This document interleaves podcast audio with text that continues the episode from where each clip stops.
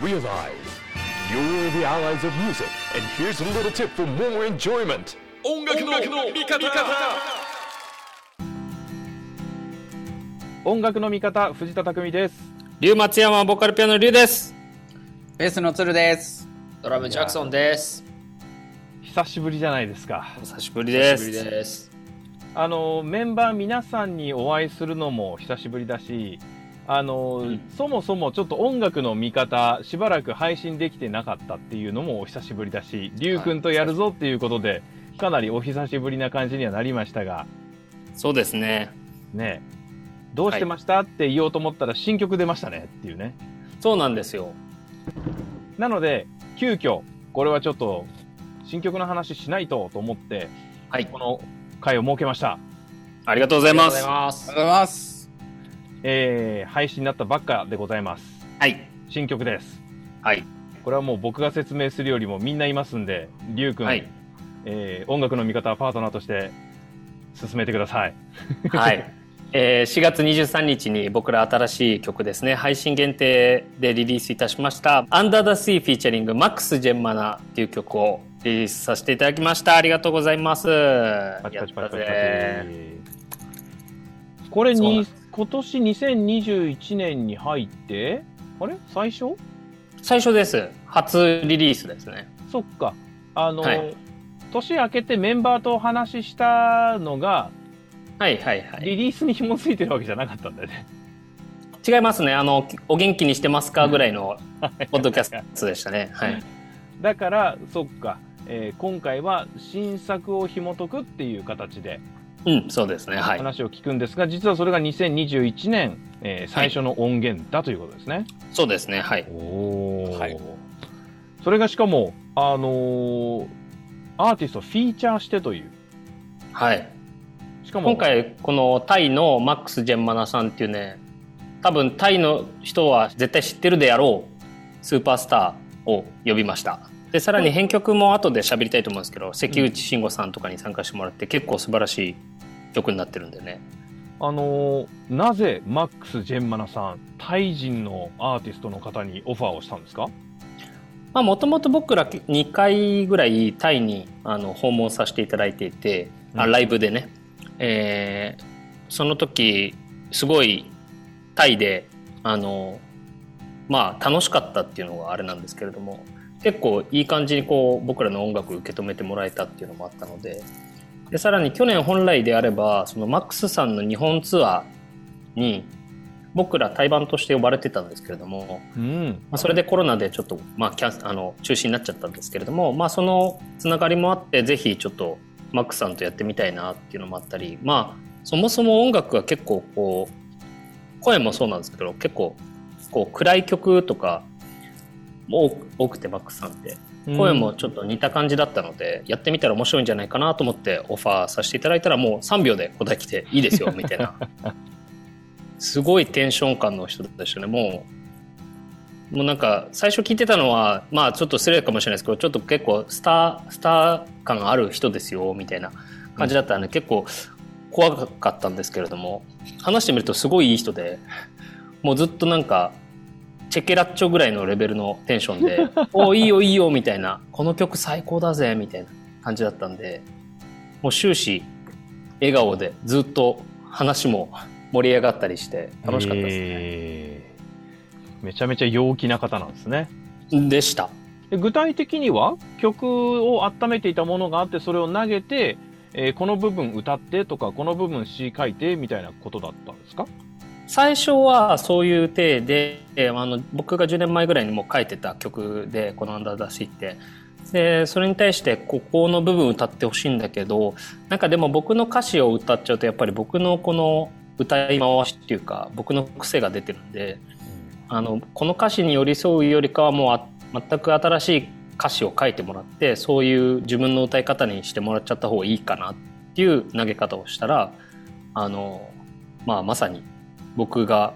思っていた通りマックス感満載の歌い方で歌詞で戻ってきたんでもう直しなしで一発でこれでいこうみたいな感じになりましたね。それってリューパートマックスパートっていう感じの、えー歌詞だったんですか？そうですそうですうん。で僕のパートを読み取ってもらって、はいマックさんが勝手にやってみてくださいと与えた感じですね。なるほど。だから、マックスさんなりのアンダーザシーを読み取った解釈が、えー彼の歌詞の部分になっていると。うんうん、そもそもあのマックさんが歌ってる部分で僕が書いちゃってたんですよ。もともとね。でそれをまあベースにしてはもらっていますがもう完全に自分でこう噛み砕いてもらって書いてるもらってますね。じゃあ、その大元になる楽曲のテーマみたいな部分は、うん。どんなテーマだったんですか？まあ、テーマ的には個人的に10年前ぐらい書いちゃってるんであんまり実は覚えてないっていうのが本音なんですけれども。あの時結構やっぱりこうくすぶってる感じがあってこのなんだろうこのやってやろうじゃないかっていうよりかは僕を解放してくれないかみたいなこの、うん、なんかすごいちょっと若気の至りではあるんですけれどもなんか解放してくれこの呪縛から的な中二病感が満載の歌詞ではあったんですけど 今でも読み返してみると結構そうでもなくてこうんの僕が年取って読み返してみるとなんか違う感情が芽生えてきて今こそ出してもいいんじゃないかなっていう思いになったんでこの曲になりましたね。うーん。だからテーマ的には結構僕を解放してくれみたいななんかこのまあいろんなこの人の考え方やあの行動はあるけれども僕は僕なりにシンプルに生きていきたいんだみたいなのがテーマになってます。うんうんうんうんそしてですね、えーはい楽曲としては去年のあの作品があってうんマバヌアさんとのコラボがあってでまあねそれこそこの音楽の見方で語ってくれたようにもうこのままちょっと新しいフェーズをこう展開させていきたいみたいな手応えがあったと。うんうん。これどう来るかなと思ったら、あのーマバヌアさんじゃないけれども、えーどっちかというとと隣の方でしたね。あの同じそマうバヌアさんがやってるグループ、オーバルの、ある意味メンバーだから、すごく近い人、うんえーアーシャで並ぶなら隣の人、そう。菊池慎吾さん。なんかまあ最初は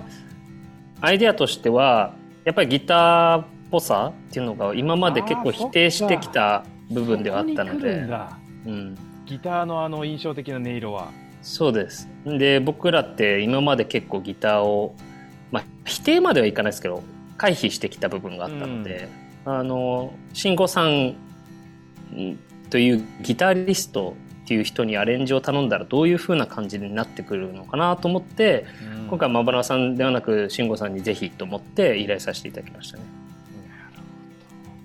でこの龍松山のグルーヴの中にギターが入ってくるそれが関口慎吾さんだというところでの、まあ、仕上がりだったりアレンジメントに関してはじゃあ他の楽器の方にもお話を聞かないと。鶴ちゃんからこうんうんう伺おうかな、鶴ちゃんから伺います。この関口慎吾さんに、えーまあ、お願いするっていうこととか実際にそのギターが入ってきた楽曲、まあ、新鮮味はあったと思うんですけども、どんな手応えでしたか？そうですね。手応えはありましたね。ああ、すごいおしゃれになったなっていう感じですね。弦の役割って龍松山の中での弦の役割っていうのは、逆にそれをねあまりその取り入れてこなかった反面はい。ベースはどういう風に動くっていうのは他のバンドとはまたちょっと違う解釈だったりするんですか？あー結構そのバンドのうちのバンドだとあれなんですけどなんかそのライブだったりレコーディングの時にだいぶ結構このやることを分けていてうんライブの時だとその基本動機で流れるものだったりとか人間がやった方が生きるものとかっていうのはなるべく僕ってそのベースをちょっとベースの枠を超えてもちょっと弾こうとはするんですけど、うん。ただ今回そのレコーディングとかになっちゃうとやっぱりその楽器おのおのの良さがもうちゃんとこうアレンジで作られてるのでうん。もう今回はもう本当にあのほどほどにいいベースっていうのを意識して弾いてみましたね。うん。はい。ギターがいるバンドだと、もちろん圧倒的にギターっていう存在があって、じゃあベースが立ち位置を求めるなら、ボトムだったり、グルーブだったり、リズムだったりっていうカテゴリーの方に行くけれども、はい。ベーシストの中にはギタリストのように弾く人もいるのかなと思っていて、はい。その中でそのギターがいないよっていうものが前提となっているグループの中でのベーシストの役割っていうのは、そのギターがいるバンドのベーシストの役割と違うのかなっていう、単純にうん。思ってたんですよ。いや全然違うと思います、うーん。はい、やっぱりそのギタリストが例えばいて、まあ、ピアノもいてってなるともうすっごい単純にその和音の構成の積み方が全然変わってくるので、うんうちのバンドだとピアノトリオで、まあ、一番最低限の音がピアノとドラムとベースってなると和音を作れるのがピアノじゃないですか。でピアノでプラスそのリュウ君が結構シンプルなピアノを弾いていたとしたらじゃあ僕はそのピアノに対してまあルートを抑えるのももちろんそうなんですけど、うん。まあ、少しそのコード感を変えるだったりとかコードがいわゆるその決まったパターンで動かないように少し自分だけその間に経過音を入れていったりとかっていうのは全然やっぱりそのギタリストがいいてそのギタリストがそこを抑えてくれるのとじゃあいなくてベーシストだけってなったらベーシストがどこまで抑えるのかっていうのはもう全然変わってくると思うので、はい、もう今回はもうはいもう慎吾さん様々っていう感じで、はい。はい、もう僕はもうはい。だその対比を追うのもちょっと各楽器の印象で追っかけるのもちょっと面白い発見かもしれないですね。うーんそうですね。単純ななんかこう変化というよりも実はその各々のお音の置きどこも含めた変化が実は起きているというそのポジショニングの取り方ポジショニングの解釈の仕方まで変わってきているっていうところも、えー結構あるのかなと思いながら聞いておりました、リズムの方はいかがですか？ジャクソンさん。あ、リズムですか？今作に関してのリズムで、まあ、あの関口慎吾さんがっていうわけではないのかもしれないですけども、僕、ボーダーランドの時、まあ、バヌアさんと一緒に作ったりしてこん今回もそうなんですけど、うん。ほぼ僕の考えたドラムではなくて、うん。デモにあった元になってるリズムパソコンで作ったとかボーダーランドもそうですけどほぼそれを再現するためにどうするかっていうそのリュウ君が作ったドラムのトラックとかそれをほぼ再現してるドラムのレコーディングの仕方になってます最近は。でそれは決してネガティブなことじゃなくてすごく面白いというかあの前マバヌアさんがツイッターでおっしゃってたんですけどやっぱ答えのヒントっていうのはデモにあってうん。どうしてもこうアレンジとかでつまずいた時はデモに戻る。あデモを聞き直すというか、うん。それが例えばお風呂で歌った鼻歌だとしてもうん。そこに大切なものが詰まってるから絶対デモは大切そのどんなにいいミュージシャンを使ったり、いいマイクを使ったとしても詰まったらその必ず必ずお風呂で歌ったそのデモに立ち直るというかだからそういう意味では、うん。君とかマブナーさんとか関口さんの使ったトラックのドラムが仮にそういうコンピューターの音源だったとしても必ず大切なものが何かあるかなと思ってそれを逆に生で再現してそれを失わないようにどうやったら叩くかっていうのもだから新しい考え方というか。はいはいはいはいはい。それはすごい楽しいですよ。だから平たく言うとすごいシンプルになってるんですけどはい。だそのシンプルでどれだけあの曲の雰囲気を作ってるかっていうのはすごいうん。逆に難しいところで、そして関口慎吾さんが、えーまあ、プロデュースに入るアレンジにも入る、アレンジ、はい。うん、っていうかギタリストとしてももちろん音として入っている。うん。この化学変化はどうでしたか、僕らも依頼した時点でもう結構変えちゃってくださいと。おあのいや僕らの曲はこれではこれでもう行くところまでアレンジしてしまったような気がしていてあの、うん。アンダーダシーに関してはなんですけれども、はいはいはいはい。結構い僕らですら悩んでる曲だったんですよ。だどうしようかああしようかっつって。結構年々この10年間持ってた曲としては何回か試しにやってみていたもののこれだっていうアレンジはなかったんですよね今まで。うもうここまで来たらじゃあせっかくだからアレンジャーがやってくれたものというか生み出してくれたものをそのまま再現してみようじゃないかっていうので、だからもう完全に今今までとは全然違うものを生み出してみてくださいっていうぐらいの依頼の仕方をして、うん。だからもうバンバンギター入れてくださいとかあのそういうふうな言い方をしたんで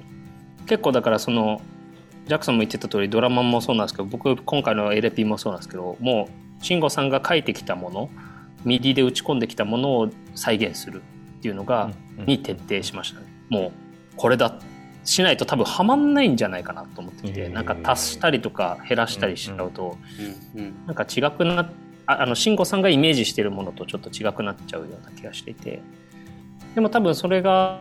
新しい化学反応を生んでくるんじゃないかなと勝手に思っているんで、まあ、うん別にそれが僕らが意思がないとかいう言い方になってしまうのであればそうかもしれませんけれども、うん慎吾さんは僕らの意思を継いだ上でアレンジをしてくれているのはいですでに龍松山の意思はその中にいるんではないかなと思ってたのでただそれを継いでいくっていう意味では新しい化学反応がどんどん生まれてってるんじゃないかなと思ってますね。だからいい部分残ってんじゃないかなって印象で聞いてました。要するに関口慎吾さんが入ってきたから、なんか全然違うところに、もちろん違うものにはなってるんだけれども、あれ、龍松山、なんか、あの、ボーダーランドから、あのーその、ただ単純にワープしたな、みたいな感じではなく、ボーダーランドを経て、そこの、そこにあった扉ちゃんと開けて、次のフェーズに行くうんうん、感じ。うんうんだからあのこれ悪い意味でもあるんですけれども、うん。できた瞬間に実はそのデモができて慎吾さんからもらった瞬間なんかずっと僕は理解できなくてんうん。どこどこなんだろうみたいな。ああそういうなんかね僕はやっぱりずっとかたこう凝り固まってた自分の音楽像っていうのがあったんでうん。この曲に対してもそうですけれどうんも、来た時になんかうんみたいな飲み込むまで結構時間がかかってしまってたんですけれども、うん。だから周りに言われてあそういう龍松山っぽさってその中にもあるんだっていうふうにこう聞くようになって客観的に聞くようになってああなるほど。こういうふうに解釈していけばあの自分の音楽ってどんどん進化できるんじゃないかなと思ったんで結構だから最初は最初の印象はおこれは結構違うところに行ったぞっていう感覚だったのね、そうですそうです。だから、うん。まあ、ボーダーランドを作った時もそうだったんですけどびっくりが最初ああって。なるほどね。はいはいはい、はい。あこういう感じかっつってだから飲み込むのがすごいやっぱり今まで作ってきた像ってでかいじゃないですか。うん。壁とかもそうですけど。それをこうゆっくり崩していく作業が一番大変だったというか。なるほどね。なるほどまあ崩してはいないんですけどどんどん足してってるんで、俺の中ではそのボーダーランドがあってうん。2021年で、えーこの作品が出てきたってことでは受け止めやすいうん。感覚がすでにボーダーランドを聞くことで備わってるのでおこれあんま龍松山っぽくないんじゃないのっていう感覚があんまなかったんだけどね。だから多分一番そう思っていない、まあ、龍松山っぽくないなって思ってるのは多分メンバ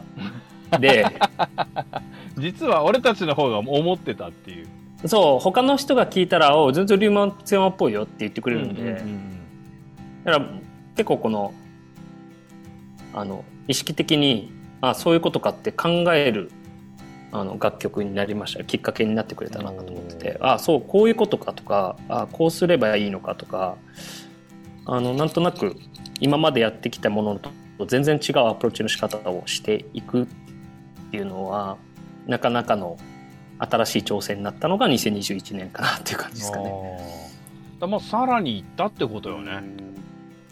うん。去年マバヌアさんとの化学反応で新しいものを知ったさらに向こうに行った。それはギターという楽器を取り入れてることもそうだしもしかしたらうんもともとアンダーズシーってその昔からあった曲っていう自分たちの思う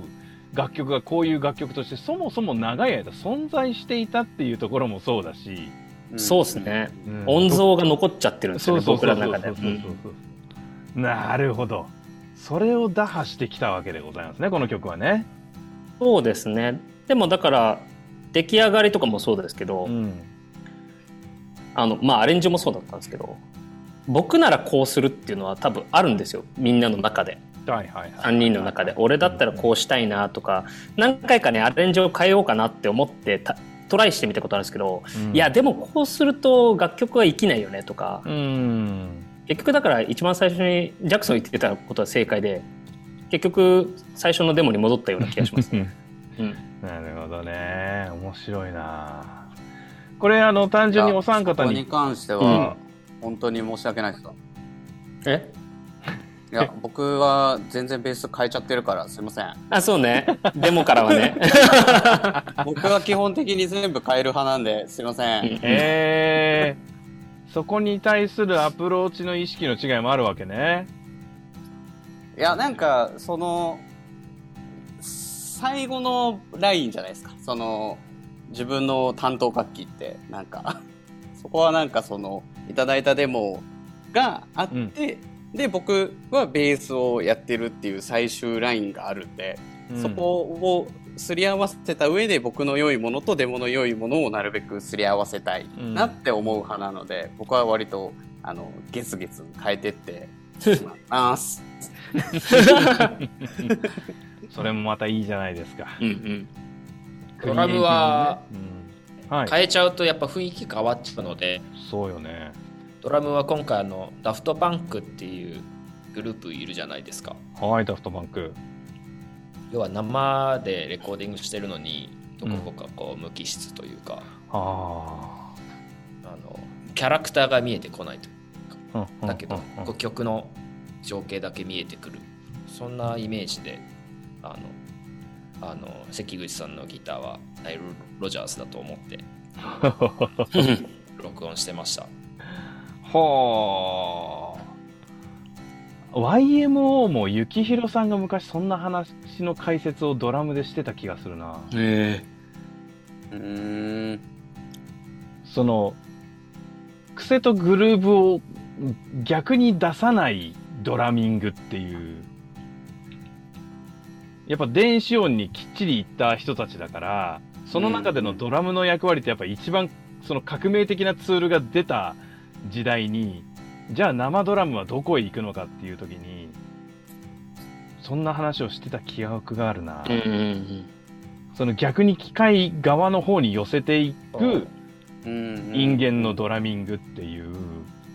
はっはー。これ貼り付けたら簡単にできちゃうグルそうープそうんそうなですけど。そうそそれを全部生でやるっていうのにすごい価値を見出したので、う。うん。うん。今回は面白かったですへえ。ちょっともうちょっと何回も聞きたくなりますね、こうやって話聞くとうんね。うんうんでも、あの、全くそういう情報を入れない、なんとなくこうずっと聞いてた人からすると、やっぱり新しいフェーズに行っている感じは、クレジットからも伺えるわけじゃないですか、そもそも。うんうん新曲出ました。ギターが入っている関口慎吾プロデュース。お、マバヌアさんじゃないみたいな。まあ、よく知ってる人にとっては、近いところにいるなとは思ってるかもしれないけど、でも違う人が携わってるな。しかもね、タイのアーティストをフィーチャーしてる。いろんな意味で、お、竜松山、新しいところにまた行くなみたいな感覚で思う人も多いんじゃないですか？これは。そうですね。だから今回マックスさんもそうなんですけれどもまあこの前のタイトルに無理あの前のアルバムにのタイトルに無理やりこう合わせるんであればボーダーランドっていう国境に来ましたと、うん。でちょっとそれを超えないといけないなと思った時にやっぱり海外の人たちといろいろやりたいっていうか、まあ、そもそも日本の人たちともあんまりフィーチャリングしてなかったんで今まで、前はほら萌香さんも初めてフィーチャリングさせてもらったっていうの経験もあったのでうんうん。あの今回は本当に海外の人とやってみてどういう風な感じになるのかなっていう面白さもあったんでうん。あの本当にあのメロディーをも変え変えられてマックスさんから送られてきた時に、ううんわすげえこんなアプローチあんだと思って、うんあの一番多分僕があの印象的なのはあの最後のサビ前に「Just let me be」っていうのがあるんですけど、絶対俺思いつかないフレーズで。おうなんか、なんだろうこれみたいな。すごいなっていう感覚しかなかったんで。うんだからまあそういう日本的なあの聞き方を今まで僕ら多分今慣れてきちゃってる可能性があるので、うん。そういう新しい歌い方をしてくれる人とコラボできたのは本当になんかいい経験だったなと思いますね。うん。その分そのボーダーランドをちゃんと超えられたかなっていう感じはあるのでこの曲に関しては。2021年よくより楽しみになるなっていう感じがありましたねこの向き、この流れ、この感覚、龍松山に対するその感覚っていうのは、今年また広げていきそうなんですか？今年まあもう今日もレコーディングしておりましたがうん。あのいろいろ出していきますあのちょっと今までやったことないこともやりつつうん。ちょっと自分たちの方向に戻っていきつつ、うん。あの過去を見ながら未来へ進んでいくような制作の仕方をしたいですしあの、まあ、関口さん慎吾さんもそうですけれどもいろんな人ともやってみたいなと思ってるので、うんそれからどんどんコラボっていうのを意識してなんかこうそういうので僕らの音楽はどんどん進化していくんじゃないかなと思ってますね。おーだからそのコラボしてった後にたどり着いたところの龍松山の3人に戻った時にどういうことができるんだろうっていうのが楽しみになってきますね。なるほどね。いや、あのージャンルっていう言い方です言えば、結構やっぱ多様化してきたなっていうのはみんななんか、なんとなく肌で感じてる部分はある気がするんですよね。うんうんうんうんあの、もちろん、その、特定のジャンルの担い手みたいに自負している人も中にはいるのかもしれないけど、それはすごくマイナーで、うんうんうん今得られる音楽的なインスピレーションって、掘り下げるより広げる方が楽な時代だと思ってるんですよ。うんそうですね、うんまさに。ってことは、バンドであろうと、それが特定の楽器を常に担当している人がいるバンドであろうと、うんうんリスナーの耳というか、巷から流れてくる自分が好きで聞く人も含めてだけど、歴史の方にだけ掘り下げていかない限りは、とにかくいろんなものから刺激を受けて曲ができるっていう時代なんじゃないかと、昔に比べて。うんそうすると、いろいろ広がって、いろいろ今までと違うっていうことが、なんかこう、音楽家として当たり前うんうんうんになってくる気がするんですよね。うんうんそう思います自分たちでギターロックって言ってるやつももしかしたらラップするかもしんないし、わかんないけど。うん。自分で言うのもおかしいですけれども昔僕らノンジャンルって呼ばれてたんであの今の時代に一番合ってんじゃないかなと個人的には あの自負は してますね。昔こそ本当にノンジャンルって呼ばれ龍松山って何のジャンルなの？みたいなよくわかんないですみたいな答え方してたんですけど、ロックポッ今 ね。プロックポップでしょうちは。ロックポップね。まあポップでまあ、ポップスであることは絶対否定はしないですし、うん。あの何何よりもすごいポップスで掘り下げていけばいくほどいっぱいあると思うんですけれどもノンジャンルって呼ばれてた今あのバンドノンジャンルって呼ばれているバンドがどんどん増えているんじゃないかなと思ってるんで、うん周りでだこれが正解っていうアレンジの仕方はしていない人が多いですね。だからもっとより広くフィットする感覚にいろいろ試しているという手応え、今現在進行形でね、作られている曲たちが、まさにその時代を体現していくんだろうなっていう感覚で話を聞いてます。だからなんかなおさら今今回リリース配信限定で1曲ポンってシングルで出すんですけどなんかその形でいいなって思うのがさっき言ってたその多様化してるのでみんな広く結構聴いてくれてるので、うん。まあ、この人たちいいなって言って掘り下げていくとなんか全然違う曲たちが並んでて、はいはいあこういうのもあるんだいいねって思ってくれるのが結構いい形だなと思ってるので、うん。今回結構「アンダー・ダ・シー」もそうですしあのーまあ、バランさんと一緒にやった「ブラックアウト」もそうですけれども、うん。結構面白い名詞ができたんじゃないかなと思って、うんうんこういう風なバンドなんですけどこういうのもやりますよみたいなあの感じがすごい出てて今回は特にそれがもっともっと出たんじゃないかなと思いますね。なので、あのーここからまた次に出てくるものも、どっち行くんだろうとか、どんな感じになんだろうとか、いうのが楽しみになってくるんじゃないかな。この新曲で出会う人も多いと思うので、うんうん。今後の動きも楽しみにしたいと思います。はい。ありがありがとうございます。とうございます。ライブがね、ちょっとね、残念なことにね、近況としてはあるんでね。そうなんですよ。いやー、悲しいですよ、やっぱり。この悲しみ苦しみを早く乗り越えたいですね。うん。ですし、なんか今回、その、ルーツトランククラウンっていうワンマンライブがあったんですけれども、やっぱこれがあっての、そのアンダーダシーの流れがあったっていうのもああ、あったのでそっか、そっか。物語の一つとしてちゃんとロール機能してたわけだ。そうライブもうんだったはずなんですけれども、うんなんかその物語が一個欠けたっていうのもあってちょっとショックではあるんですけれどもまあでもより楽曲であのより楽曲を出していってうん。より楽曲の方にこう重視したりしていっても面白いんじゃないかなと思ってますし、うん。まあ、ライブの新しい形を模索しているっていうのは去年から変わらないのでうんうん。あのどんどんとそういうのをこう出していけたらいいなっていう思う年になりますね。だから去年ねちょうど